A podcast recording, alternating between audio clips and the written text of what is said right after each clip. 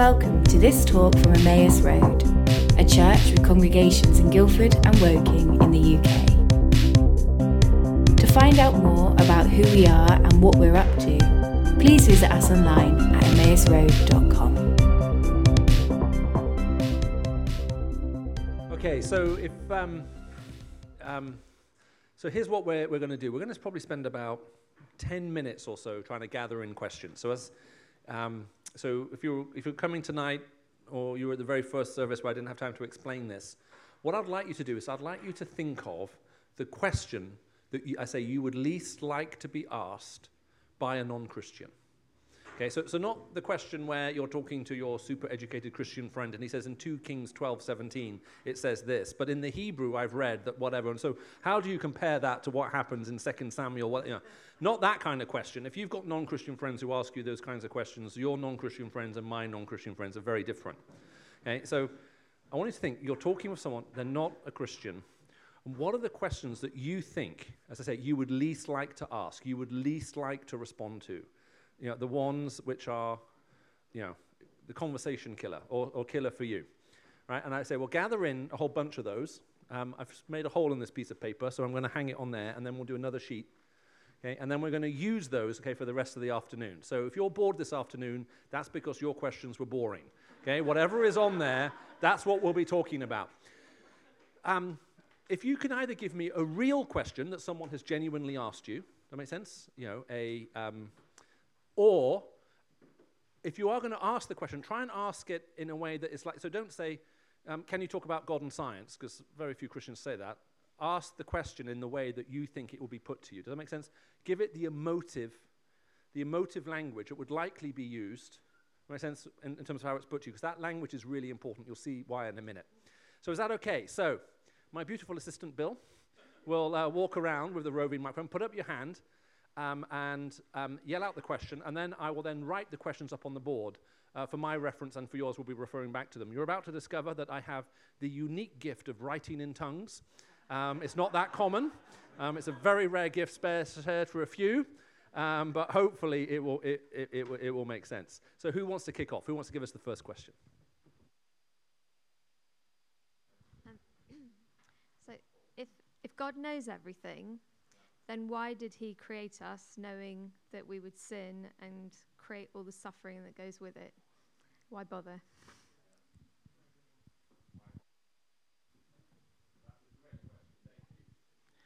How, how do you equate the brutal God and violent God of the Old Testament who killed thousands of people in a flood, thousands of uh, enemies of the Israelis, and clans of the Israelis themselves, with this peaceful, loving God personified in the character of Jesus Christ.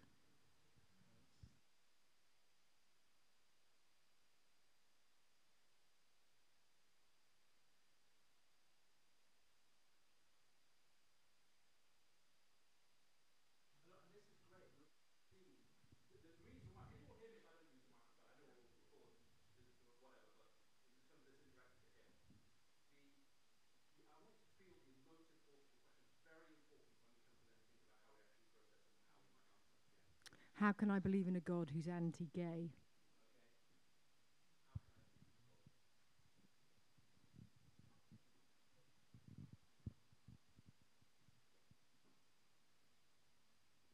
Um, do Christians believe in one God or three gods? Explain the Trinity. Please. Sounds like my theology degree question.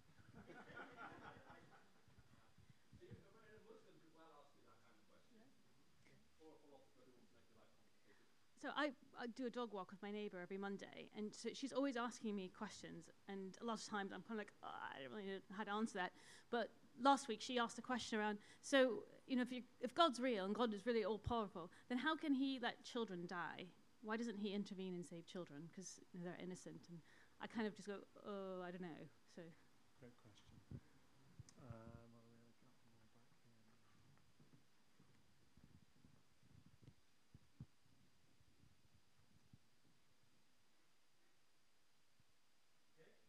if if God loves if, if God loves everybody, why does why doesn't everybody go to heaven?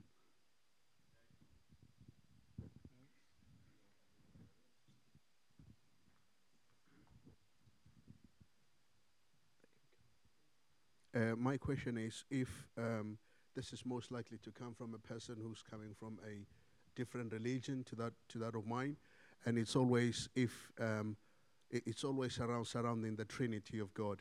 How how do you believe in three gods? And then if God is so powerful, why does he need to be three of himself? Why can't he just be one and still be as complete as he would if he was three? Yeah.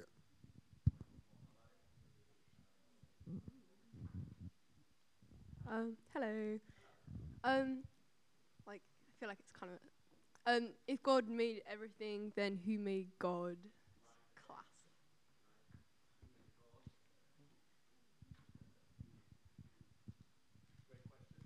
Uh, to somebody who's lost, uh, whose baby's died, and it's related a bit to the lady in the corner there.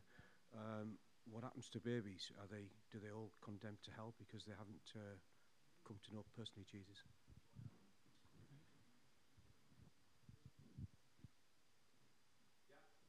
Um, I'm at work and someone invites me to go on their Gay Pride March. Do I go? How do I show that I can be accepting of everybody and, um, but then maybe not be supportive? How do I t- break the personal and the what you do? I have a relative who wasn't a Christian who's just died. Are they in heaven or hell?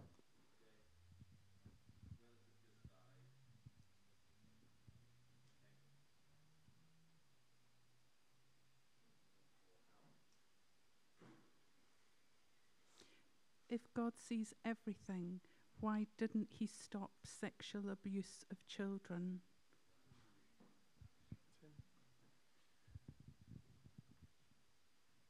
You have the Stephen Hawking's um, ethos. How would you tackle that if you were in a conversation with an atheist? Um, his his uh, theories. So can, can you gi- give it to me? Can you give me like a a, um, a sort of a, uh, like a? Can you put that into a question? So in terms of okay, so the question is, is the Stephen Hawking's theories are supposed to be proven. Yeah.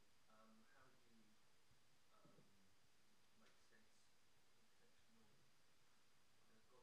sense intentional in a godly godly way, or speaking to them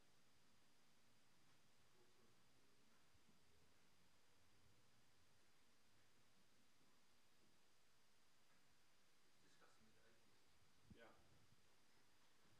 being yeah. Why is God so bad? I.e., the Old, uh, the Old Testament, um, pretty horrible things happen to people. And why does God send half of us to, or some of us to, to, to hell, if He's such a loving God?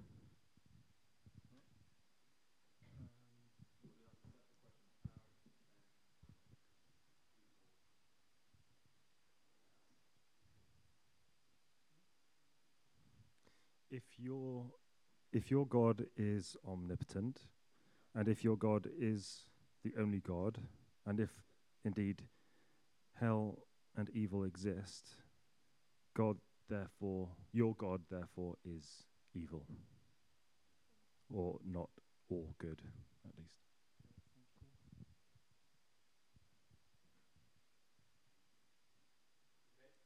Um, all Christians are hypocrites, so what's the point?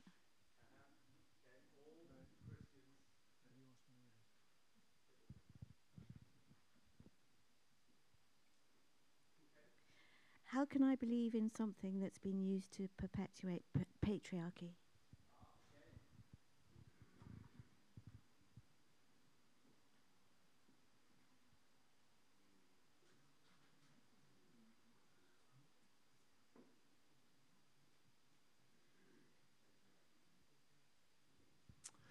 So, sort of science related uh, to Stephen Hawking. So, particularly in schools, uh, how do you make sense of evolution?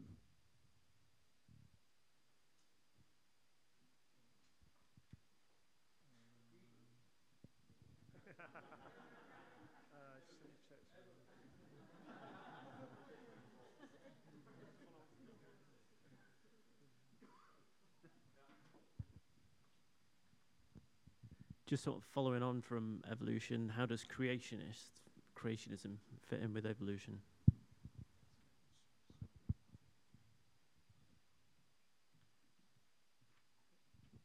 Um, if my friend gives her life to Jesus as a child, but then um, later in life doesn't believe as much, uh, will she go to heaven or hell? To Jesus as a child, but then grow up and don't believe in it as much as I like did, um, will I go to heaven or hell?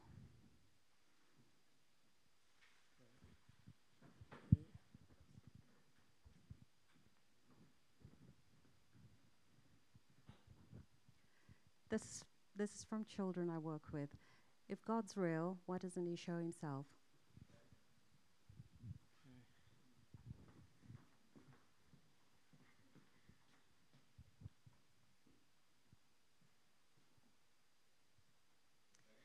If God's chosen us, do we really have a choice?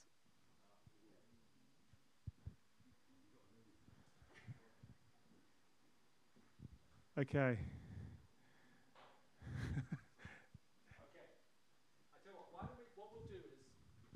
We'll, um, you see, my temptation is, is if I take questions for an hour and 15 minutes, it means I don't have to answer any of them.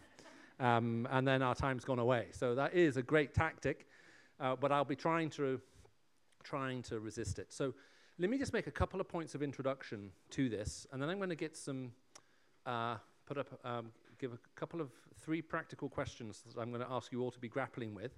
And then I'm going to be taking some of the questions from the board and asking you to bat them around together in smaller little groups, okay? So just, if there's someone in the room that you know you'd love to be sat next to, it does it make sense in order to, to debate it with, just make sure that they're, they are somewhere near you. Um, similarly, if you're sat to someone you can't stand and you think I don't want to talk to them, then you can move now, uh, saying that you want to be sat next to someone who there's particularly you want to talk with. So you've got an excuse either way. Um, when, when we hear these kinds of questions, the first thing we always have to remember is there's a real person behind all of these questions. And that's one of the things that we have to figure out. Um, what we have to try and figure out is who is the person who's asking this question? I, I get to hear the same question again and again and again and again. But rarely do I hear it meant in the same way by the two different people. Even though the question's the same, the, often the force behind it is different. You can see this really clearly in the Gospel of Luke. When Jesus is asked the question in Luke 12 and Luke 18, What must I do to inherit eternal life? Now, why in Luke 18 does Jesus give a slightly different answer to Luke 12? Is it after Luke, you know, by chapter 18, he's, he's a little bit wiser, a bit more experienced. He's, he's done the Michael Ramsden seminar on how to handle diff- difficult questions, and he's got some much better ideas now. So, you know, he's going to polish up his answer. And the answer is that's not it at all. Two different people, different backgrounds, different contexts. If you look at it carefully, the heart of the answer is the same, but the way in which he did it was different. And so the purpose of this isn't for me to suddenly give you sort of like, you know, 15 rote answers, and if you memorize each paragraph, then you have a short. That, that's not how this works. The question is, what does the question really mean as defined by the person asking it? So that's the first thing. We have to keep remembering people aren't logical problems waiting to be solved. We're people, we wrestle with real questions. So if we can give affirmation to, to the question, that makes sense? It also helps affirm the questioner. Helps them understand, you know what, this is a great question. Second thing, just observe here, these questions fall into three different types of category. Number one, and this is by far the most common question, type of question inside and outside the church. First category is moral complaints about God. Our most deep seated struggles and questions are actually moral complaints about God. If God wants us to believe in Him, why doesn't He make Himself more obvious? Why doesn't God stop suffering? Why doesn't God do this? Why, do, why does God allow that? How come the God of the Old Testament looks like this and does all these kinds of things? The greatest single struggle we have are moral complaints with God's character. Now, why is that important? If our number one struggle is a moral complaint with the character of God, even as a Christian, let alone as a non Christian, it's true for both, how can you put your faith in Him? How do you put your faith, your trust in someone you believe is not morally trustworthy? So, the reason why it's important to recognize the commonality of that type of question is you can never put your trust in someone if you think that you can't, they can't be trusted. Does that make sense? Even if intellectually you think there's an answer, it still leaves you feeling empty inside. Does that make sense? Yes, okay, you explain Michael's behavior about this, this, and this, but I still don't trust him. Okay? So, if our greatest single struggle is with God's moral character, that means our answer if we are to give an answer eventually, must address that moral struggle. Does that make sense? So it's very helpful to think that. Secondly, the second greatest number of questions are moral complaints about the church. You're all a bunch of hypocrites. How can you treat people so badly? And so on and so on. Does that make sense? It's looking at the church thinking, I've got a moral problem with you. The third, less, least common, and you can see it up here on the thing, are technical questions. Okay? Um, tell me this about evolution. What do you think about artificial intelligence and so on? Those are real questions, but they are the smallest category. So whenever we hear a question, and some questions are ambiguous, does that make sense? We ask the question, we think, ah, which, which category is it in? So you hear a question, how are you going to find out? I'm, I'm asking you now. Right, ask the question. So unless you can read people's minds, and sometimes it's obvious what someone means as they're asking, the best way to get into what does the questioner really mean by this question is to start asking them questions. So now, in the exercises we're about to do, there's one question I'm not going to allow you to ask, okay, which is, why do you say that? Because if you were to talk to someone for an hour and every time they said something you say, why do you say that? Okay, that doesn't make for a good conversation. And very often, really good questions even help the questioner wake up to the, the, their own nature of their own question. I don't, know, I don't know if that's ever happened to you. That makes sense? You're talking to someone and they suddenly ask you a question, and it's like even the question itself makes you go, oh, wow, that, that is a really good question. That really shines the light on where I'm coming from. And you'll see Jesus was obviously an expert at that. Um, and that's what we're going to try and get a little bit better at here, too. So there are three words that you're going to need to, that I'm going to ask you to, to wrestle with in your, in your groups. And then we're going to feed back, and then we're going to keep applying this, and we're going to go around in, in a circle. And every so often, we'll take a question and then actually try and go da- drill down into a little bit more. And the three words, three questions are why, what, how. Okay, why? Why is someone asking this? I'm going to ask you in your groups to speculate about why is someone asking me this question. So, um, one of the questions that we've got um, that I will take is um, um how can I believe in an anti gay God? So, let's just take a moment and think why might someone ask you that? You're talking to them, okay, you're going backwards and forth, and then they ask this question. What might be motivating their question? Oh, yeah? Right, okay. That this is a personal issue for them. This, this is how they would describe themselves, and so it's just coming out of their own experience. Or a loved one. Right, okay, they're, they're defining it in terms of is, is somehow God against me? Are there groups of people that God is intrinsically against?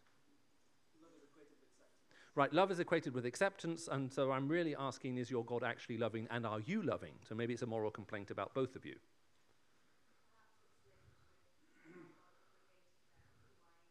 Right, okay, so might, the argument might be something like look, if I was made this way, how can I then be condemned for having been made the way that I am? That doesn't make any sense to me. Okay, why else might they ask it?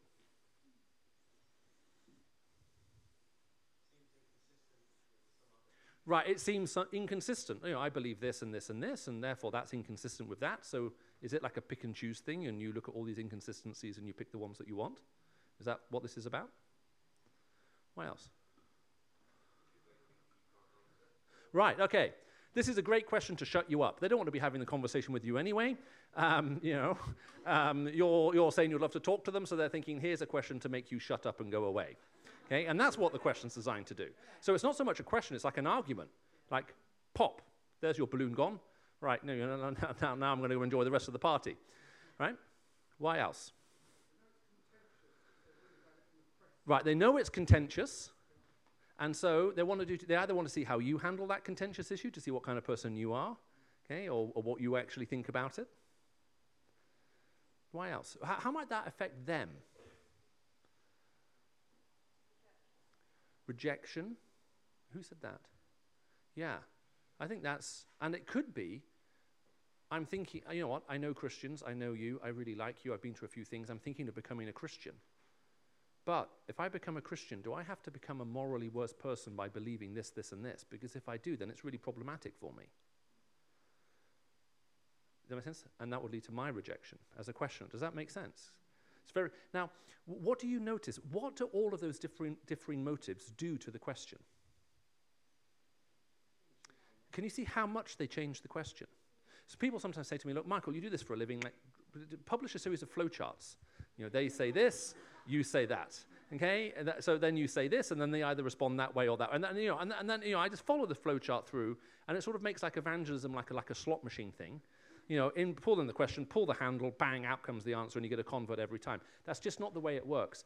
The, the, what we have to do is think, what does this question mean for you? How are you defining it? And sometimes, as you go into it, you end up in a very different place. I mean, a very different place.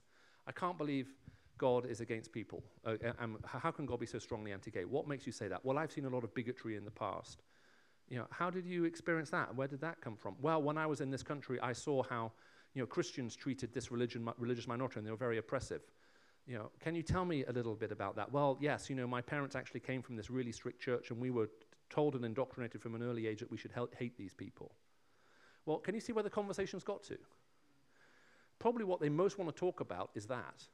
That's just the outworking. Does that make sense? The heart of the question that they're ultimately really struggling with is actually somewhere very different. So learning, the figuring out the motive, the why, why are you asking this, completely changes the nature of the question. So if you want some homework from here, and forgive me for setting homework, but you know, I run a center that teaches people part-time, so you know, we set homework. Imagine a conversation you've had with someone who isn't a Christian that seemed to go round and round in circles. Okay? They were saying one thing, you were saying another, they kept repeating their question, you kept saying what your answer was. What you'll realize is very often you were missing each other. They were asking one question, you were answering another, and the two questions missed each other. Does that make sense? They kept repeating it, you kept, and actually, that's why it felt like there was no traction there. It's, it's a really interesting thing to do. Um, sometimes it's a little bit disturbing because it makes you realize, wow, okay, um, I think I now may have figured out where they're coming from. So the why, why are they asking? Now, the next thing then is the what. Okay, what are the kinds of questions I could ask that could help me understand what they're understanding? But let me ask something else. When I talked earlier in, in both of the services, if you were there, about Jesus asking lots of questions. Now, when I ask questions, it's to fill in gaps in my knowledge. That make sense? What's your name? Where are you from?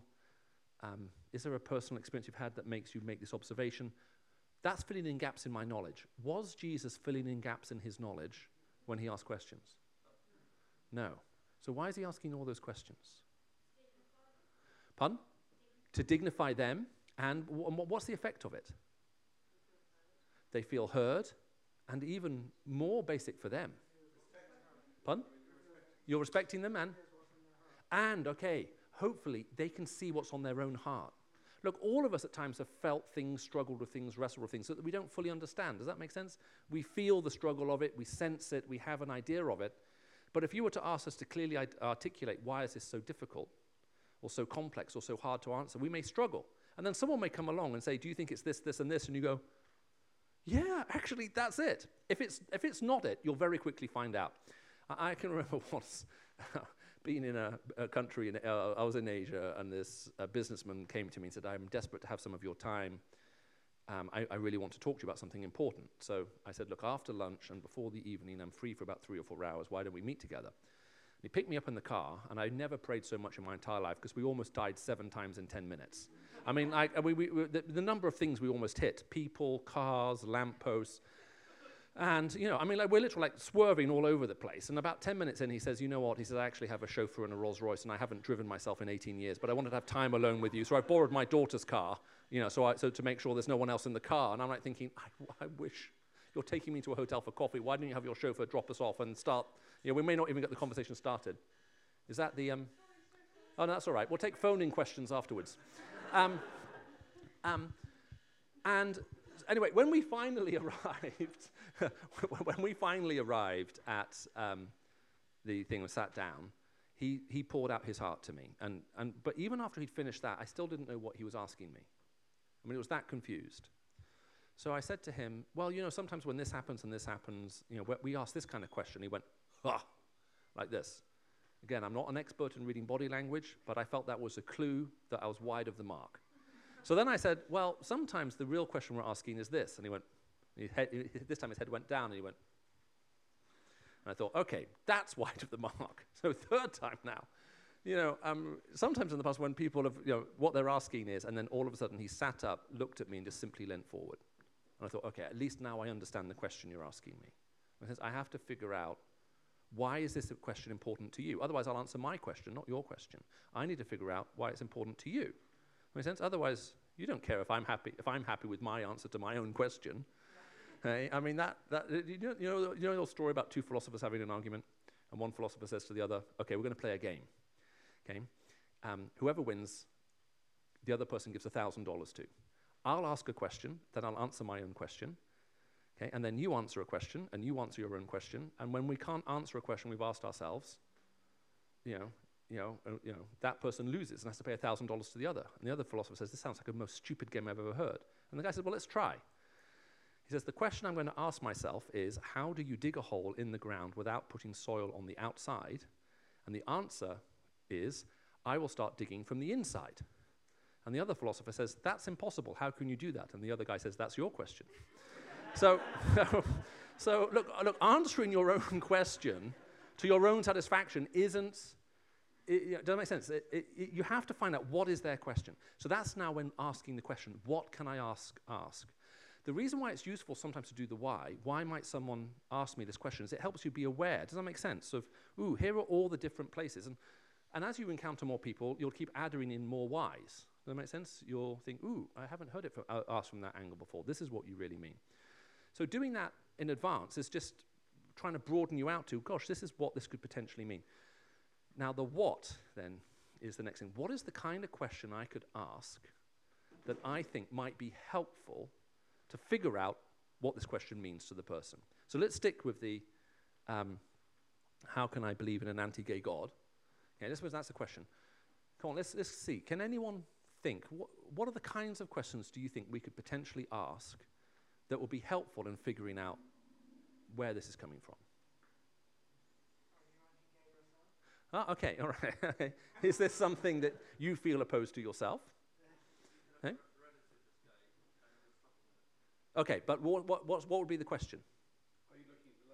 Okay, are you, are you, are you asking this because you're looking for love and you're trying to figure out is, this, is that what's coming? Okay, okay, what gives you the impression that this is the case? Any others? I mean, that last one is really helpful. Why is that helpful? What gives you the impression? What are you going to discover as they tell you the answer to that?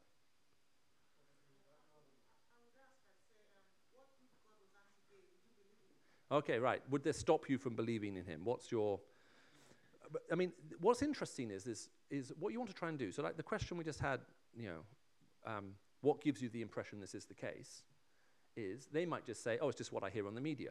What does that tell you about how much they know about Christianity? Zero.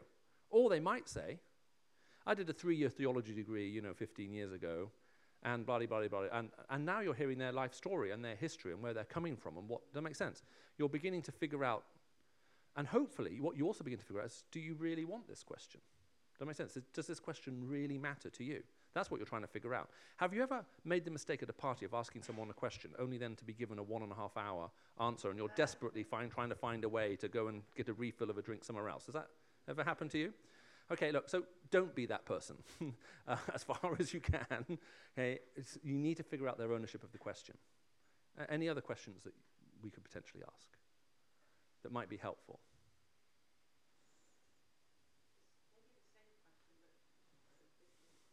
Yeah. Yeah. Okay, yeah, what makes you think this? Right, is this something you've experienced? Okay? Because that could open up a whole avenue, couldn't it, in terms of where they are, what they're processing, what they're thinking, what they might have experienced or not experienced.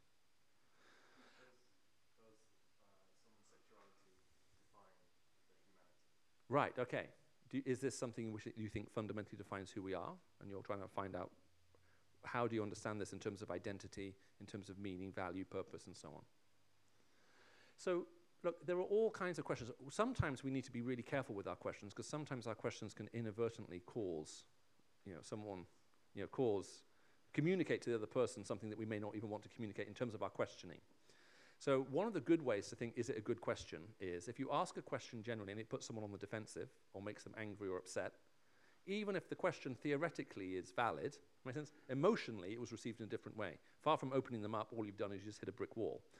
So, one of the good things to do is you're asking questions, and I love doing this. I often listen to other people's questions, you know, and see how they interact, and I try and learn, learn, learn, learn from that. Now, then when you move to the how can I answer, now you're in a totally different category.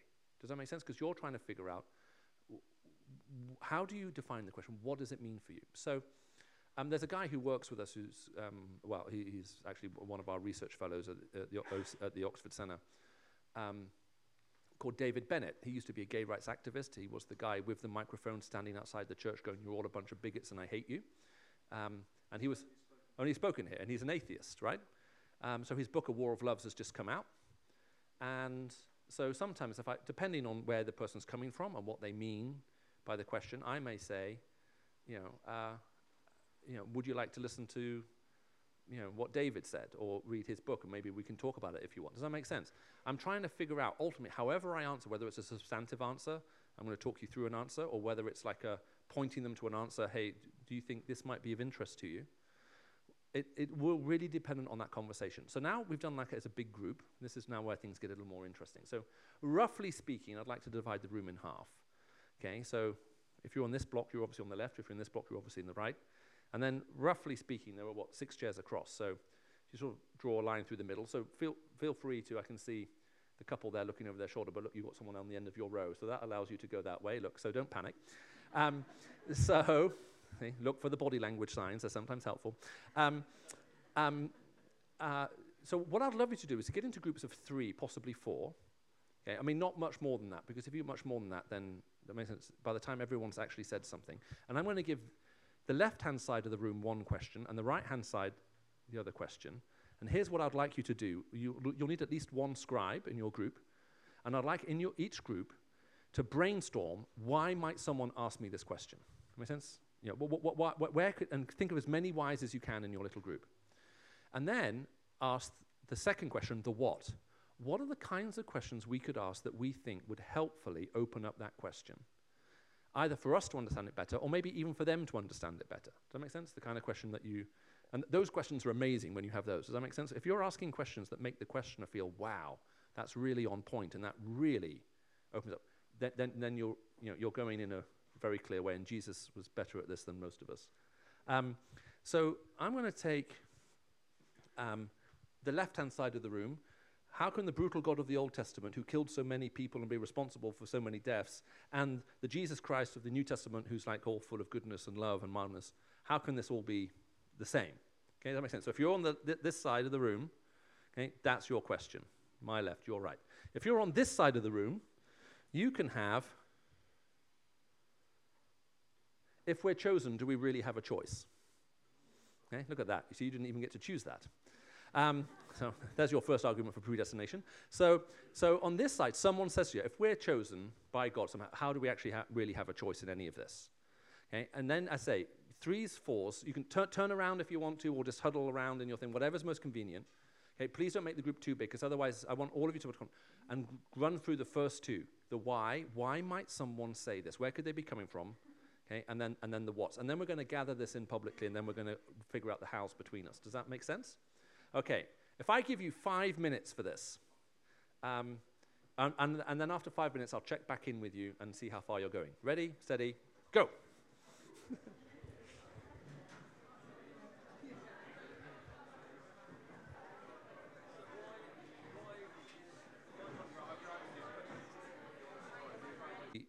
You'll end up with two, two lists. The here's why we think this question could be asked, and then the and here are some questions we think that we could that we that we could ask that would actually help.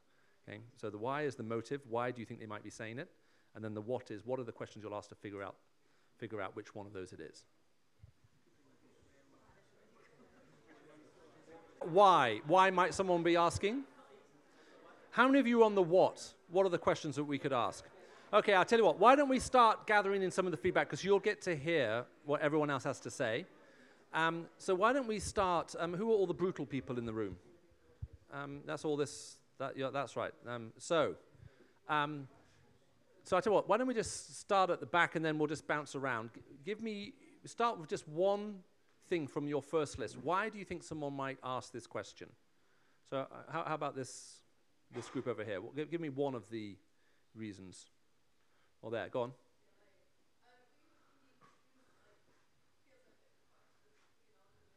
Okay, all right, okay, wants to pick an argument.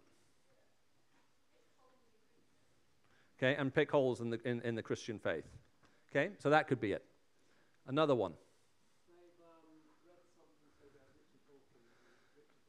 Okay, all right, they've been reading, you know, Richard Dawkins, and then they concluded that, of course, you know, and, and that's what they're bringing to you.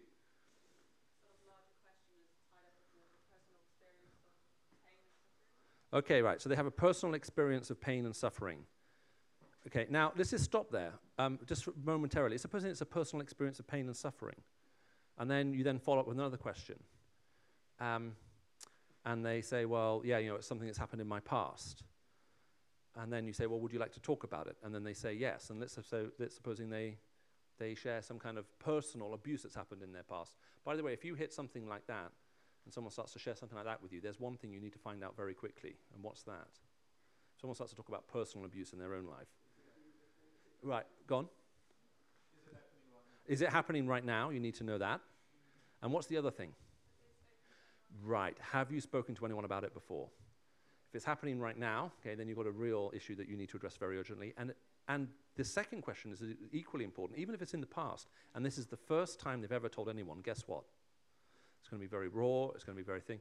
And you may simply sit and listen at the end and say, Would you like me to put you in contact with someone else to talk to about this? Or if they say, yeah, you know, I've talked to, I've been through 12 different, dozen different counselors and blah, blah, blah, blah, and this is the question I'm stuck with, at least you know that emotionally, some of this, a lot of this is being processed, even whatever. Yeah, go on, and Bill. Yeah.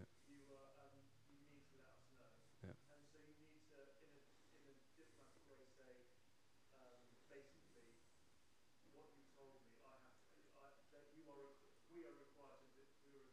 Yeah. Yeah. Yeah.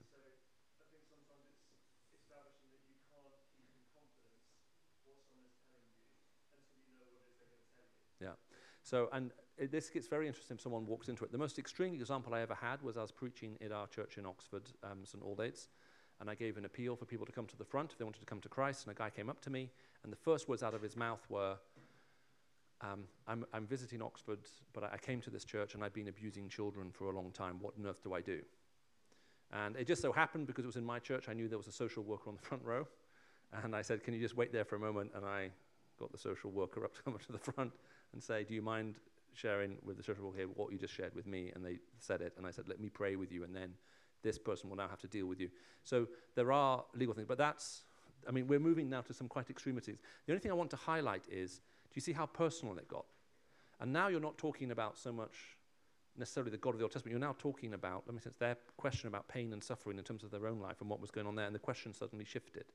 So th- that's why I just paused there. It's just, as I say, these the motives, the why they're asking, make such a fundamental shift to the question. Sometimes you you have to get to the bottom of it. Um, uh, if you want, if you want to apply this into a marriage context, if you're finding yourself arguing about all the wrong things all the time, that's because you're not arguing about the tea, the coffee, or whether you should have bought chocolate biscuits or not. It is something else.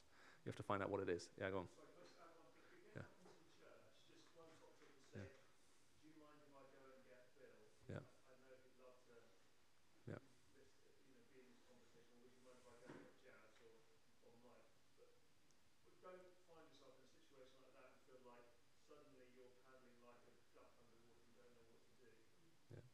Invite somebody in as quickly as you can so that we can work with that issue while at the same time answering, you know, having the discussion. Yeah. So the general principle that comes out of that is with anything, if you feel yourself, you suddenly get out of depth. Does that make sense? So if someone said, you know, what do you mean by that? Well, I got smacked by my father when I was 10 years old, you know, 40 years ago, and I've never forgotten it. Then you're, you're, what you're wanting to do is you have to figure out what, what whether you're now comfortable continuing the conversation. And you may, under those circumstances, think, you know, I'm happy to keep talking here. If, however, you rapidly get out of your depth, then once or twice I've had to find myself in the situation at one point where I said, Do you mind if I take a few notes? And in one case where it was so horribly complicated, and then I had to get them to give me draw a diagram to explain what on earth was going on in terms of the abuse, I then said, I don't know someone here who, I know someone who might be able to help me, but I need to speak to them on the phone. Can I speak to them and get some advice? And then I was desperately getting hold of this clinical psychologist I knew, you know, and then an hour later coming back to them saying, look, I've spoken with someone, would you be open to this, this, you know, and so on to help. But I don't want to freak any of you out because it, it can happen. It's just, it's just rare. But just, I say, remember, we're people. Sense, we have personal histories, and sometimes those are incredibly complicated. Sometimes they're very straightforward.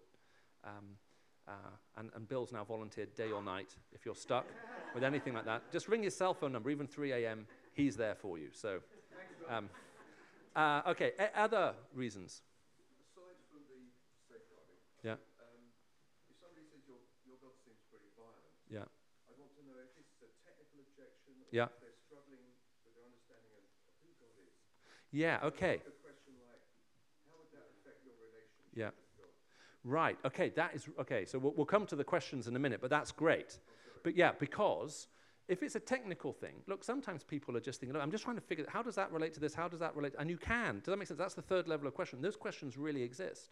And they're saying, can, can you clarify this for me? And in that kind of case, sometimes saying, there's this amazing talk I heard someone give in church last week or last month, whatever. Would you like to listen to it? Or there's this little book I read, might be really helpful. But if they're saying, actually, look, I'm, my question is more, it's deeper than that. It's about, is this God, how do I trust this God? How do you trust God in and through all of this? Um, that makes sense. Then it's just being, I say, aware about how the conversation's changing and trying to figure out, what, as I say, what is, what, what are you asking me? What is it that, that if I could give you an answer would really satisfy you and you say, you've actually answered my question, not another question. Any other motives that you want to? On. Qu- questioning the authority of the Bible? Yeah, okay, absolutely, okay. So they could be saying, they don't really, aren't bothered by this so much at all.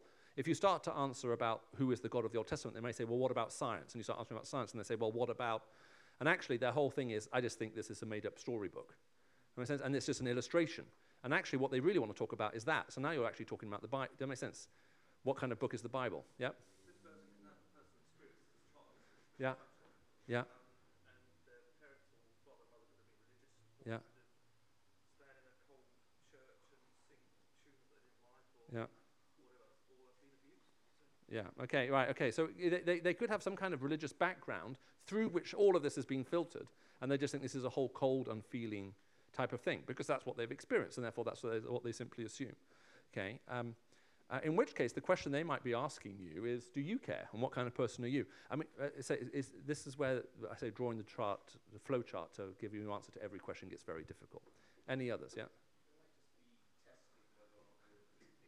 Ah, okay, all right. They're trying to figure out, and this happens a lot. Do you think about this? You know, do you think about your faith and all of this stuff? And, and maybe you do. And they've been looking for someone who actually does think about this stuff because they've got a whole bunch of questions and they're trying to figure out how far does this go? And that's great.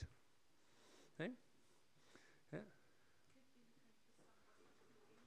Ah, ooh, now we're getting into some of the more interesting psychology of this, okay? They may be simply thinking about how can I blame someone for the situation I'm in or whatever it may be, and okay, we may touch on that a little bit later. But it's an important thing to be aware of if you're.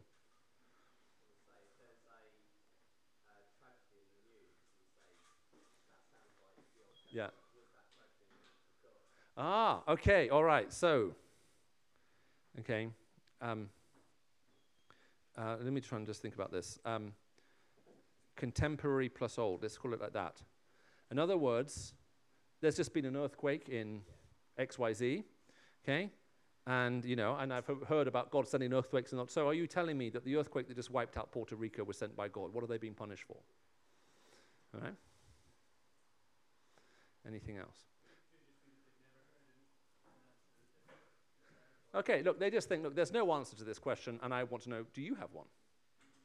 So let's come back, because this is where the humility thing needs to kick in. Sometimes people are just asking a very straightforward question, which is exactly what you're saying. They just are. Um, the question is what it appears to be on the surface. Um, but at least if you've taken time, hopefully, to ask them a question, you know that's what it is. So let's just come back to the questions. I mean, we've already had one. Uh, what was your, your, your question? Uh, right, okay. Okay. Okay, how does that affect your relationship with God? Okay. Um, and they might say, I don't have a relationship with God. Or they might say, I find it very difficult to trust Him. Or they can say, I've, I've always wanted to believe in God. I've always wanted to trust Him.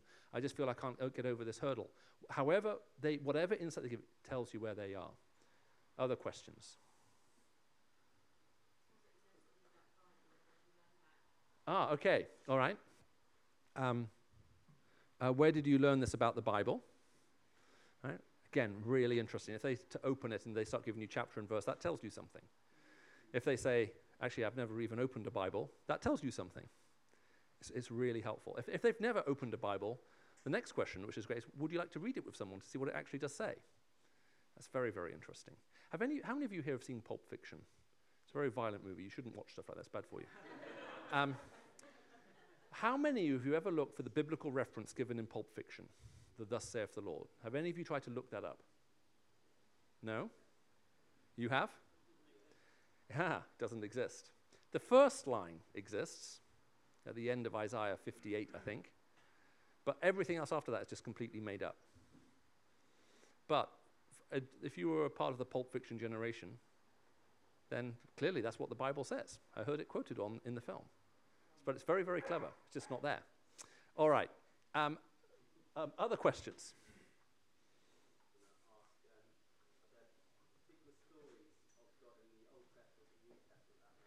Right. Are there particular stories in the Old or New Testament that make you think that? That's a great question.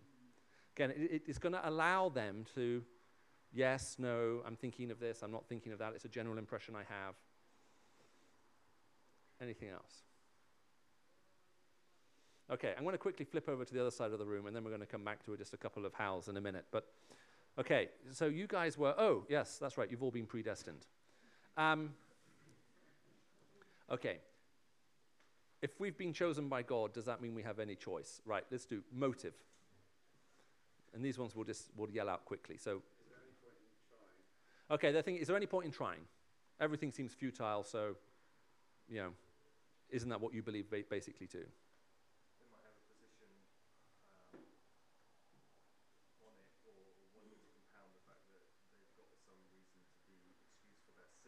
Oh, okay. They're basically saying, look, there's stuff that I do that I don't want to do, but it's not really my fault. And so this is the perfect excuse, right?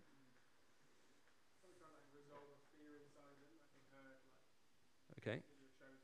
Oh, okay. Right. There might be some kind of fear within them, and they're actually wrestling with it in a really deep way, and they're wondering, I don't know how to how to undo this. Not.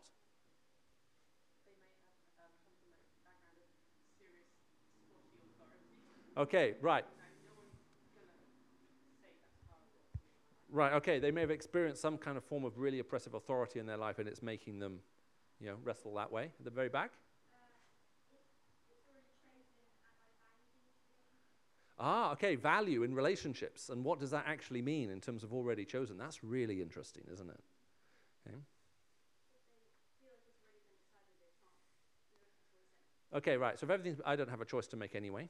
I actually met someone once, uh, next door neighbour in Oxford, who'd moved in from Africa, a whole group of them, and they lived ne- next door to us. And when they found out, um, they invited me for dinner, and I said, "Are you Christians?" And they said, "No, but we're waiting to be saved." and I said, "What are you waiting for?" And they said, "We're waiting for a revival, and then we'll get saved." And they all said, "My brother is saved, and my sister is saved." And then I said, I have some good news for you. They said, What's that? I said, I'm an evangelist, and God has sent me here today to tell you today is the day of salvation. It was a great, it doesn't always happen that way, but it was a, it was a, it was a great meal. Um, uh, other reasons why. Pun? Okay, all right. It's a way again of dealing with the whole blame situation in their life situation. Okay, they have a fear of rejection and, and so on, and they're, they they really feel they have no hope. Ru- Ah, okay. What about people who haven't been chosen and they're going to hell, and then you're now actually talking about eternal life issues, and you're going, yeah? Okay, right. Fear of losing freedom and being controlled and manipulated. In which case, you may end up with same kind of patriarchy questions. That makes sense, going back that way. Okay, right. Their, their culture is that's just the way you think about things. And so, you know, they're trying to figure out if you think, think the same thing. Okay, I, I'm not good enough. If there is a God who chooses people, then I'm not the kind of person he chooses. You know, he's going to choose the really good ones and the super able ones and so on, so on, and so on. Right, okay, they're, they're just a logical thing. They're saying, look, there's a paradox here and it can't possibly be resolved. And so, how can you believe something that's so fundamentally contradictory? Right, okay, and therefore, this God, if, it, if, if this has been revealed by God, he's not obviously a very good philosopher because he can't even think this through. Now, again, c- can you just see? I mean, we don't need to exhaust all of it here, but can you see again? The key thing is, is, is we were talking in the morning services about our hesitancy sometimes to jump into a question. And sometimes the hesitancy is born out of being misunderstood or misunderstanding or somehow feeling we're really miscommunicating. So the best way to figure out whether you're going about to tread on some huge unexploded bomb in someone's life, to is to try to figure out where, where they actually are in terms of that, that life at that point. Um, questions just very quickly?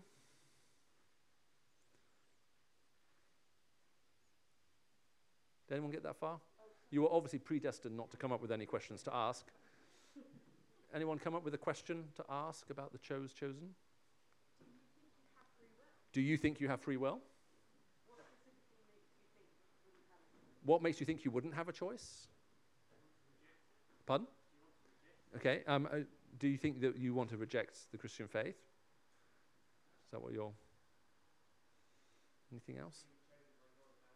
Is that being chosen by God a bad thing?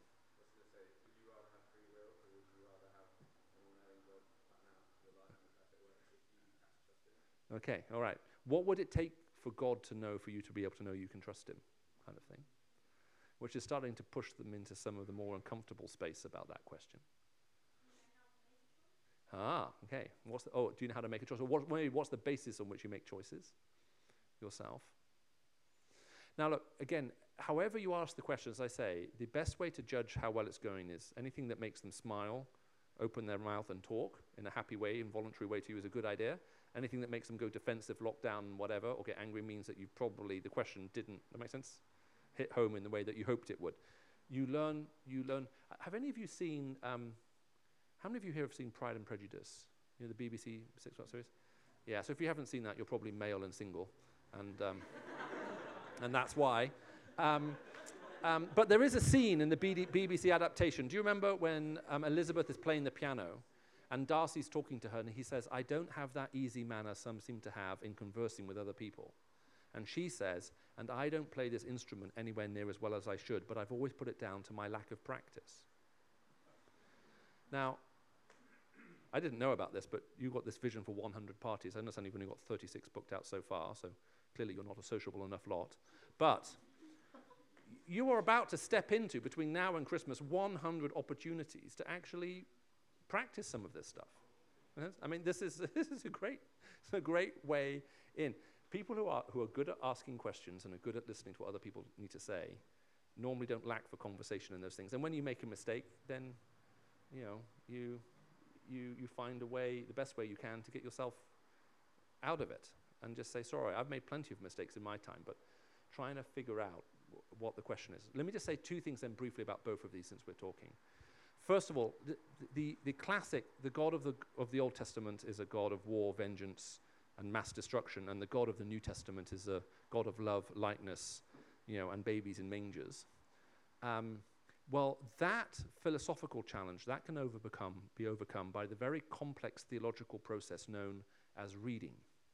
Um, if you read the Old Testament and the New Testament, you will read about God's love and judgment in both. His character doesn't change. In the book of Jonah, which I may make reference in the evening service tonight, Jonah's complaint about God is God, you are gracious and kind, you relent from sending calamity. So Jonah's complaint with the God of the Old Testament is he's too kind, too gracious, and he specializes in forgiving people, and Jonah hates it. Okay, so that's Jonah's complaint with the God of the Old Testament is too much forgiveness going on. You're going to read, so you're going to read about God's forgiveness in the Old Testament as well as his judgment and in the other. Now, there is just one other thing too, and it's to do with tone. Um, um, so I don't want to go too deep into this because there have indeed been whole books written on this, but let me read to you from Isaiah.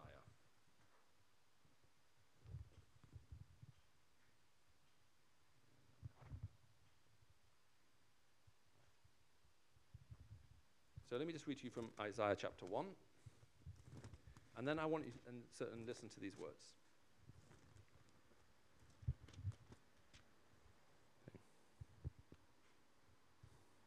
Woe to the sinful nation, a people whose guilt is great, a brood of evildoers, children given to corruption. You have forsaken the Lord and spurned the Holy One of Israel and turned your backs on him. Why should you be beaten any more? Why do you persist in rebellion? Your whole head is injured, from the whole heart afflicted, from the sole of your foot to the top of your head. There is no soundness, and only wounds and welts and open sores, not cleansed or bandaged or soothed with oil. Now, what did you just hear? Pardon? Violence? And Pardon? it's your own fault. Pardon? Really sinful? Half a quote. Now, here's what's interesting tone is very important. Have you ever noticed that? So, if I walk up to you and go, Hi, it's good to see you. Hi, it's nice to see you again. It, th- those are exactly the same words. And this is one of the challenges we have whenever we read the Bible is what is the tone I am sure none of you have ever made the mistake of sending an email only to later discover it was read in a tone that you never intended. I'm sure that's never happened to you. And it may be hard for you to imagine it can happen, but it is actually possible. So, one of the questions we always ask ourselves is how will this be read? Now, the reason I picked this passage is I love this passage because it also appears to ask two very stupid questions um, by God. Um, Parents sometimes ask their, their, their children stupid questions, like, Do you want a smack? As if any child would go, Hmm, let me think about that. Actually, I'm going to need two because I was naughty now, but I'm planning to be even more naughty later today. So, you know, let's just get the smacks up, out, up front. Out, you know, I, mean, I mean, who's going to answer yes to that question? So the question here is why does God ask, also seem to ask such stupid questions? Why do you want to be beaten? Why persist in your rebellion? And the part of the answer to this, and this is partly what's in the Old Testament as well, is that theologically speaking, it's impossible to break God's moral law. It's impossible to break God's moral law in the following way. If you want to break the law of gravity, so you climb to the top of this building, put a red cape around your neck, a big S on your chest, and a pair of red underpants on the outside of whatever else you're wearing, and throw yourself from the top of the building to break the law of gravity, what will you break? Right? You'll break yourself while proving the law of gravity in the process. That is why, a little bit later in Isaiah, God says, Come now, let us reason together. Though your sins are like scarlet, they can be made white as snow. And he starts to plead with them. He's begging them. He's saying to them, Why are you living this way? Why are you doing these things? Every time you sin and you do this, you get beaten up. You're not, look at your body. You're not, you're covered in wounds all over you. Look at what's happening in your family, in your city, in your country. Look at the damage and the mayhem that's been unleashed and whatever. And he's using very strong language to make it clear. And he's saying to them, Why do you want to rebel? Why do you want to keep being beaten? Why do you want to repeat this pattern of behavior? What possible good reason could there be for you to put yourself through this much pain? So there's a difference between a threat and a promise. If you see a blind man walking towards a jagged cliff and you say to him, mate, you better turn around, and he ignores you, and, and then you say, look, no, no, really turn around, it's dangerous, and he, and he shoves you out the way and calls you a rude name, and then you say to him, look, it's a 400 foot drop. There are razor sharp rocks. You're going to be shredded to pieces. Your bones will be smashed into a million different places, and the fish will eat you, and what's left, the birds will pick up from the flotilla of debris in the sea. That's not a threat, that's a promise. Your, the strength of your language is marred or married to the fact that you actually care about what happens to this guy, and you're escalating your language to help him realize look, I know you think you're okay, but you're, just, you're about to go over the edge. So it's very important about how we read some of this. Now, having said that, there are some genuinely difficult cases in the Old Testament too. So I'm going to suggest two things for you to have a look at. Okay, um, number one is a doctoral thesis um, published by the leader of our Austrian office at Oxford University on suffering, which also includes a lot of medieval German, runs to 800 pages, and is published by Oxford University Press, and asks the question about the herem text of the Old Testament. So, if you want to go into the theological depth of this to such an extent that even if you were to meet a professor of theology from somewhere else, you can bamboozle them, um, he looks at the five different positions developed by the church, classically from Augustine to today, about how to handle all of those texts and position them each other. Okay, and the guy's name is Christian Hofreiter. Okay, and you can order the book and you'll be delighted because it costs a fortune online. Um, because it's a heavyweight, heavy duty academic volume. If, on the other hand, you would like something that's slightly less um, heavy duty than that, um, then if you look at Amy Orr-Ewing's book, Can I Trust the Bible, you'll see there's a small chapter in there that's about 15 pages long, okay, and gives a far lightweight, far more lightweight treatment of the same thing, but at a more, slightly more popular level. And you will find everything in between. Believe it or not, this question has been asked before. Um, Christians have thought about it before and spoken about it before and also published on it before. There is a huge amount of stuff to take you through. There are some genuinely difficult things. I don't want to discount the fact that there's nowhere difficult. But here's what's really interesting. In, in the entire Old Testament, there are only two or three times where you're going to find the really, really tough passages. Most of them are much easier to deal with than that. Um, so, so um, uh, okay, I, I, don't want to say too much on that, otherwise we'll completely run out of time and we'll get, we'll get nowhere else. Let me just jump over to the, the chosen question. Um, I'm not sure if I've been predestined to answer this one or to skip over it, so I'm just trying to figure it out. Um, okay, if it's helpful, I've written a small article about this called, believe it or not, Did You Choose to Read This Article? Um, in which I try to talk about this whole, you know, this whole challenge. But let me leave you with a question, because I think, I think it may have been inherent in the question you were asking. You were asking a question which was very good because it made the question slightly more difficult. I, we give simple answers okay, to complex problems when we don't normally understand the depth of the question. Does that make sense? And sometimes understanding the depth of the question makes you appreciate the answer even more. Uh, my father's a civil engineer, and I remember the first time he ever stopped the car because he wanted to look at a bridge somewhere as we were driving. I can't remember what part of the world we're in. And so I'm standing looking at a bridge, and I'm thinking, why is this so interesting? And the way my dad helped me understand what we were looking at was by explaining to me the engineering complexities to bridge the span. That, and the more he explained and illustrated it to me, the more amazing the bridge came. Does that make sense? It was an answer to a problem. When I saw a simple, well, it's just a bridge, I had no appreciation for what happened. But when I understood just how difficult it was to do it in those circumstances, on that scale, in that kind of way, in that geography, all, that make sense? Even though I have now no civil engineering background, I'm beginning to go, wow, the guys who did this is pretty clever. And this is one of the amazing things. This is why I'd urge you don't bury difficult questions about the Christian faith. The difficult questions you bury, they'll undermine the ground you're standing on, and one day the whole thing will collapse difficult questions and asking awkward questions are how we learn about everything in life. Does that make sense? It's how we go deeper.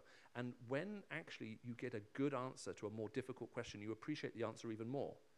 If the, if the question's overly simple and the answer's brilliant, you don't often appreciate it.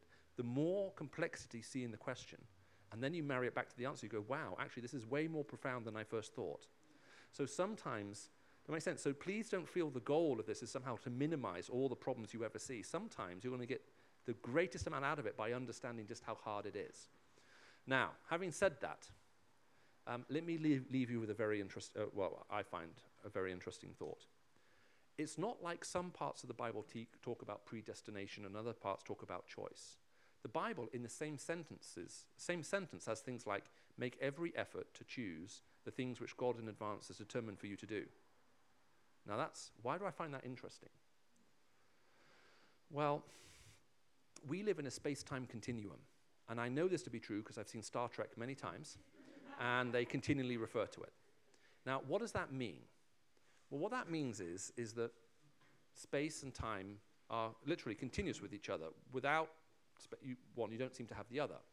Now, that then raises a very complicated question about the Big Bang and before the Big Bang, and how you can even use the word before. Before there's any space, how do you have time? Now, sometimes people complain that I speak too quickly. I feel this is an attack from the enemy made by unspiritual people. now, what they're complaining about is, Michael, there's not enough time for me to always process the thought that you're using. Right? I need more time. Now, imagine I have a special watch, and when I stop my watch, time stops. Okay? So I can stop and start time. So I press my watch, and time stops in this room. Now, from that point on, what could you feel? Nothing. What could you do? Nothing. What could you think? Nothing. We can't even think in the absence of time. Does that make sense? And we can't even imagine what it would be to think in the absence of time. Now, here's the really interesting thing if there really is a triune God who exists before the space time continuum, is the author of it, then I've got a more difficult question for you. How can a God think, feel, and act in the absence of time? And now we're raising a really, really quite profound question. The Bible talks about a timeless eternity before space, before creation, then the point of time itself, and then another eternity afterwards. And the question is, if, if time is like this, does it make sense? This is when it starts, and if it ends, it ends over here. If God is the author of it, that means, does that make sense? He's created all of this from beginning to end. And if somehow he's outside of it, how would you expect a being who was outside of time to communicate to creatures who are within time? And two things have to happen. One, he has to break into it. And two, you would expect him to claim to be able to see all of it. So here's what's very interesting. In most ancient religions of the world, either God is entirely fatalistic. Does that make sense? Everything you do has been predetermined. Or everything's a matter of choice, but you don't know what the future is. And are the unusual thing about the God of the Bible is he says, is he doesn't simply guarantee you a future, which would be entirely fatalistic. Your future's guaranteed. You have no hope. Nor does he claim to give you hope on the basis you can make choices, but then the future's up for grabs, and who knows, maybe everything will go horribly wrong at the end. He actually promises both. I'm the God who loves you with plans to prosper you and not to harm you, plans to give you a hope and a future. Which is why the Greek language of the, of the Bible which talks about the age of time and the beginning of the age of time, which is not found anywhere else in any other literature. The Bible is the only book of its type which talks about time itself beginning, which is why you will see in some translations, God did this before time began. Make sense? It's this idea that God exists outside of creation. When creation starts, time starts. And then the question is if there is such a being, does that make sense? Who isn't a more super powerful version of you and me? How would you expect him to talk? So I'm going to give you two answers, a philosophical one, and then I'm going to try and make it more, more palatable, um, or whatever. Um, forgive me, I used to teach philosophy at university. Teaching philosophy is the secular equivalent of speaking in tongues. Okay, the difference is that when you teach philosophy, even, even angels can't understand what you're saying. so here's the strong philosophical bit for those of you who have that kind of background. I would say it is a philosophical nece- necessity. It is necessary. And when in philosophy we use the word necessary, it has a very particular sense. It is a philosophical necessity that if there is a being who is the author of space and time itself, the tension that we would see between the God who sees everything and talks about the future as if it's the past, makes sense? As well as us only understanding things through the passage of time, because those are the kinds of beings we are, should be mirrored in the in, should be mirrored in his revelation, and the Bible is the only revelation that gives us that kind of necessary tension. Does that make sense? All the other deities in this world are super powerful versions of you and me. Most gods are supermen or superwomen. Does that make sense? They're like us, but they can fly, or they're stronger, or they're faster, or they're bigger, or they're whatever. God, the Bible, is described in very different terms. Does that make sense? He's not even bound within that space time continuum. It's quite an amazing idea. Let me put it in a slightly different form. If, if you struggle to understand what I'm saying when I'm speaking too quickly, what we're saying is I can only understand my life in the passage of time. It's the only thing that makes sense. Does that make sense? The only way I can order my life, think about my life, structure my life is with time. There has never been a Christian anywhere, not even Calvin, who was quite big on the predestination idea. Not even Calvin said if you commit adultery, when after you've committed adultery, you can get out of bed and go, God, it was very wrong of you to predestine me to do that, and I hope you feel sorry about it, and when I get to heaven, you can apologize to me. Okay? That kind of fatalism has never been part of the Christian faith. There's always been an understanding, that makes sense, that God can control, lead us, and we can trust Him for the future. But actually, we will be held responsible for our actions, regardless of how you resolve it one way or another. It's a really big issue.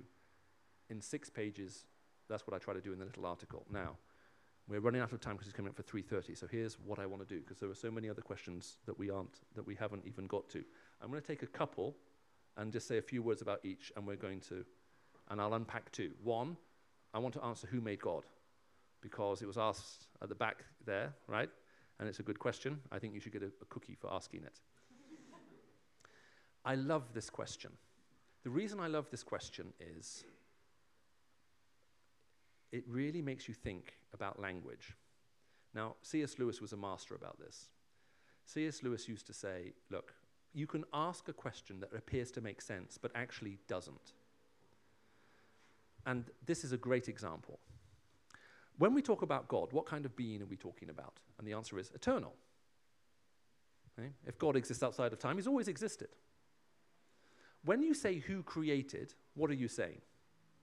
You're saying, well, there was a time you didn't exist and you had to be brought into existence. So when we ask the question, who made God?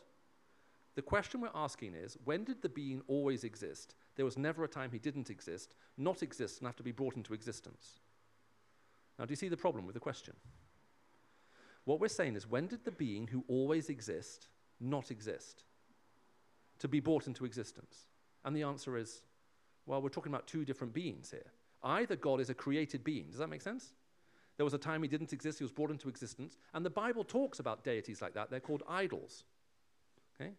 They didn't exist, they came to exist, and they're called idols. Or there is a God who's always existed. The reason why the question is brilliant is it's what's used in debating terms okay, to trip up somebody.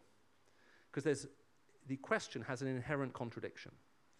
It's, it's when I was seven years old, living in the Middle East, uh, uh, in the break time, and this will tell you what a horrible child I was, and some would say a horrible adult. Um, I can remember in my break time, when I was seven years old, I, used to, I started having fun in the playground. This will also tell you how popular I was too. I'd find two or three children like playing, and I'd pick one of them in front of their two friends and say, Can I ask you a yes or no question? And they'll say, Sure. And I would say, Does your mother know you're stupid? Now, you see the problem with the question. It's a yes or no. Either they say yes, they're stupid and their mother knows, or they say no, they're stupid and their mother doesn't know. Or they say, I don't know, which means they're so stupid they can't even understand the question that I'm asking. there, is, there is no way out. It is a form of logical error that even Aristotle could recognize, and it's designed to trap. It traps you in the language. The language traps you no matter how you answer, you're stupid. So you can't say yes or no. You have to say, actually, no, no, no, look, I'm not stupid. And my mother knows that I'm not stupid. But you're not allowed to say that. But it, you're caught up now in the definition of the words and the structure of the grammar. And it's an amazing debating tool. Okay? It's totally unfair, it's very unkind, but it's very effective at making people look stupid. Right? So if you're asked a question sometimes and it seems no matter how you respond, you're going to look stupid, there's normally something wrong with the question. And that's what's happening in Who Made God. If God is eternal, that means by definition he's always existed. There was never a time he didn't exist. He doesn't have to be brought into existence, he is. And you see that in the Gospel of John. When in the Gospel of John in the Greek, if you literally translate it, it says, In the beginning was the Word, who literally, who always was. And then he created the things that came to be. And therefore, John chapter 1, verse 1 distinguishes between two types of being things that didn't exist and had to be brought into existence, and that which always existed and never didn't, and, uh, and there was never a time they did not exist. It's quite philosophically complex and it's very interesting. That's what's happening with who made God. You have to think about the language that's being used. Okay? If God is eternal, there was never a time he didn't exist. He just that's that's who he is. I'll give you now the most basic answer. Can I borrow you? What's your name? Theo. Theo, come and stand over here with me, Theo. Okay. You and I are going to have a race from here to the church, to that chair. Okay. okay? See who gets first. Go. Okay. Who won the race? Who was first? Who was before me? Go on, have a sit down. Okay. You see the nature? Okay, same issue. Okay. You can't answer who was before me. Now, let me take one other thing and then we'll try and wrap it up with something that's a bit more, um, uh, we can't make quite so much, have so much fun with.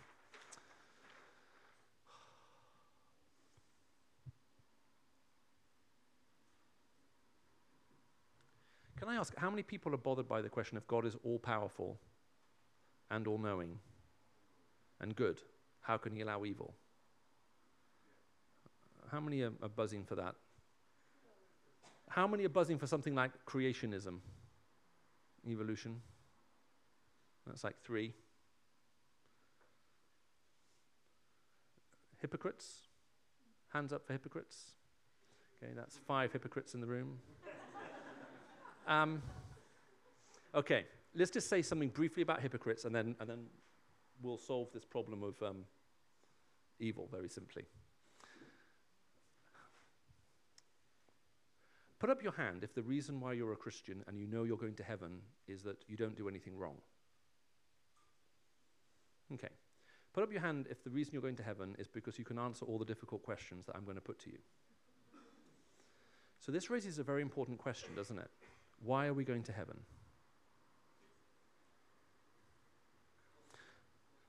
Jesus? Okay, right. Grace. Here's the interesting thing. If I were to stand up in front of your non Christian friends and say, hey, Sam's invited me to come and speak to you today over dinner because he wants me to tell you how I know for sure I'm going to heaven.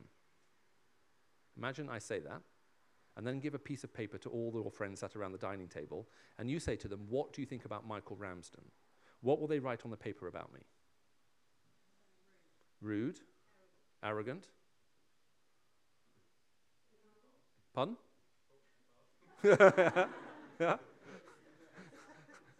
Self righteous. I mean, all kinds of rude stuff, right? What, what is heard when I say that? What do people hear if I say, I've come here today to tell you I know I'm going to heaven? You have to believe what I believe. You're not going. I'm right and you're wrong. And by implication, even maybe even worse than that, that I think I'm a good person and that I'm better than you. So look, look, I, I'm the all-knowing, all-wise Michael, okay? Um, you know, and, and you're the, frankly, losers. And, and I've, I've, I've come to tell you what you need to do to get yourself out of this mess. That's what they hear. So that's why some people think the Apostle Paul is arrogant. How can he be so arrogant to be so sure? Has, has anyone here, have you ever accidentally insulted a friend? Okay. So have you ever had the experience where you accidentally insult someone, you didn't mean to, and you go to them and you say, I'm really sorry. And they say, forget about it. It's all okay. Now, have you ever noticed the next day when you see them, you could be stood here, they could be at the back of the room, you need like one nanosecond. You can look at them and you can tell if you've been forgiven or not. Have you ever noticed that? It's the most incredible thing. And if they haven't forgiven you, you can go to them a second time and say, Look, I'm really sorry, please forgive me. And they can say, Forget about it, really, it, it, it's nothing. Well, you very quickly figure out whether that's true or not. Now, there's something very interesting in the nature of forgiveness. For forgiveness to work, two things need to happen. The person who did something wrong has to be willing to say, Hey, I'm sorry, I was wrong. I shouldn't have said that. And the person who was offended must be willing to say, I'm willing to forgive. If you have ever offended someone, deliberately or accidentally, and you go to them and you say, okay, I'm so sorry, I can't believe I said it like that, and I, I, I, please forgive me. If they say, look, I forgive you, it's fine, thank you for apologizing, and they mean it, it's incredible. Because the next day they walk into the back of the room, they're you know, meters away from you. You get one glance and you know everything's okay. So let's take Theo here, who I had the race with earlier. Um, and obviously I won because I'm fitter and quicker than him. and, and let's supposing I say, Theo, look, clearly I, I picked on you because, you know, and then I start insulting him. I think you must be the most stupid person in the room for the following reasons. And, and I say all of that to him while you're all sat here. And then let's supposing you think, what a, that's an interesting note to finish the seminar, and you all leave. And let's supposing you see me here. Am I in Guildford? I've done so much travel recently, wherever I am. Um, uh, tomorrow morning, having a cup of coffee. And you come up and you sit next to me and you say, Michael, that was a really interesting sort of seminar yesterday. Never been, it ended in a very unusual way. How, you know, uh, that guy Theo, have, have you spent any more time with him? And I say to you, he's my closest friend. As a matter of fact, there is no one I am closer to on the face of the planet than Theo. Now, I'd have to have the emotional intelligence of a carrot, right, to believe that's true. However, let's supposing, having publicly insulted him in front of every single one of you, that after you all left, Theo comes to the evening service and says, Is there any way I could talk with you? And we go out and we talk all through the night. And Theo makes it clear that he bears no ill will against me and he's willing to forgive me for what I've done. And at about three o'clock in the morning, I break down into tears and I say, Theo, I am so sorry. I can't believe I insulted you like that. I can't believe I made up those things about you which aren't true. This is what's been going on in my life. I'm, you know, please forgive me. And Theo forgives me. and he buys me breakfast, and now I'm drinking coffee because he's just now had to head off to school or university or whatever it is, and you happen to see me sitting in the coffee bar and you come and sit down next to me, and now when you say to me, Michael, what's your relationship with Theo like? When I say, I think he's the closest friend I have on the planet, there's not now a hint of exaggeration in my voice, is there? And there's nothing arrogant about it. Why? Because it's not about anything that I did. The amazing thing about that story is about what Theo did. It's about how he came to me, what he offered me. And the way you receive anyone's offer of forgiveness is by saying sorry. We, theologically, we call it repentance. When you repent, when you say sorry, you receive the forgiveness that's been offered to you. And now there is peace between you. Does that make sense? And I know it's real because the next time I see Theo and he walks in the back of the room, I glance at him and I know whether he's really forgiven me or not. I can tell straight away. And there's no arrogance in it at all. Does that make sense? And it's actually got really nothing to do with me whatsoever. The certainty that's offered in the Christian faith is that this loving God is determined to forgive us and offer us forgiveness. And if you say sorry and repent, you receive the forgiveness he's, been, he's offering you as a gift. We call it grace.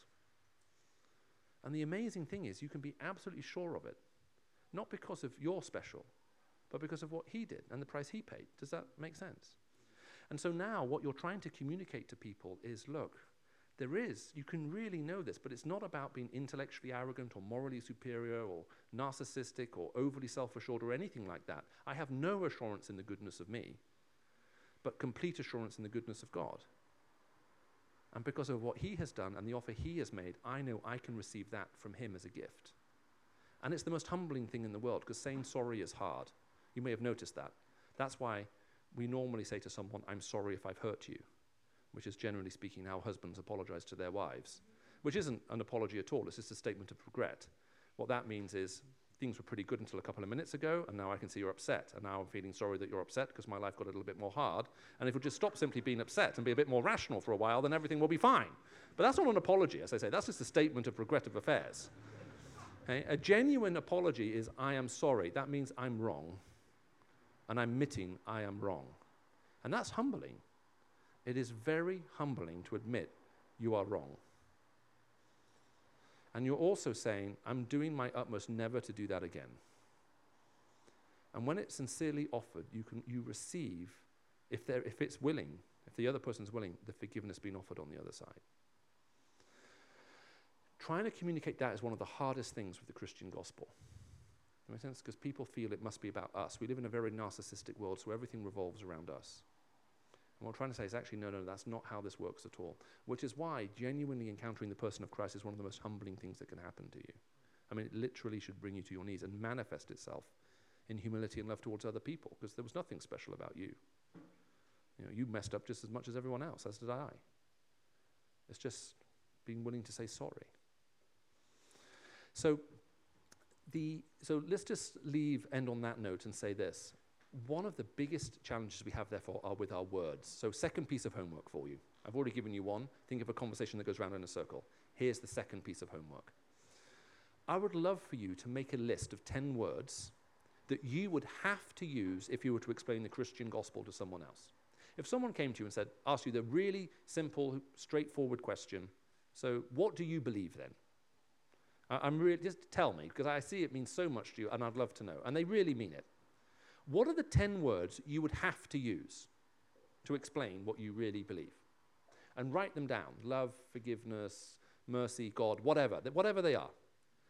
And then I would love for you to find three to five non Christian friends, neighbors, work colleagues, and say to them, Look, I have a project that I've been given, a piece of homework I need to do.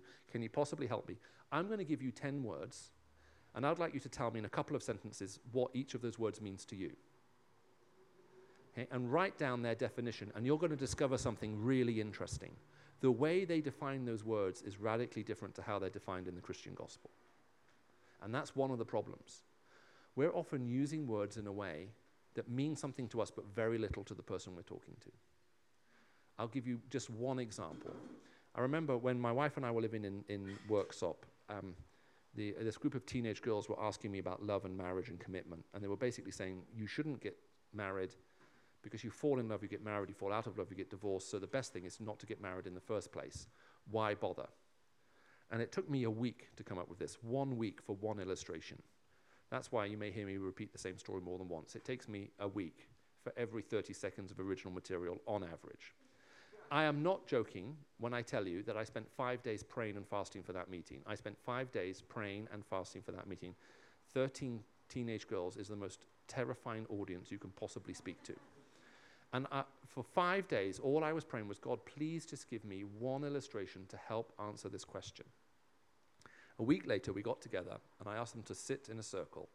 And I said, I'd like you to imagine the following thing with me. I'd like you to imagine that the boy you like most comes up to you at school tomorrow and says, I love you. How do you feel? And all of a sudden, what you saw was this. Okay? 13 people in the room grinning from ear to ear. Then I said, Now I want you to imagine you hear the same boy coming up to a different girl the next day and saying, I love you. Now, how do you feel? And every smile disappeared. So I got them to open their eyes and I said, Look, you see, the words I love you are meaningful because they are given committedly and exclusively to you. And outside of that moral framework of commitment and exclusivity, they mean nothing.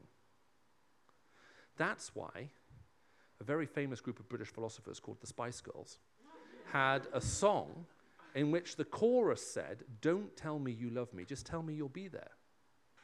Don't tell me you love me. Those words have become meaningless. Everybody wants to have sex with me, so they're happy to say, I love you. My question is, will you be there? What's that about? Commitment. Will you be there for me or not? That's the question. Love without commitment is, is meaningless, it leaves the heart empty.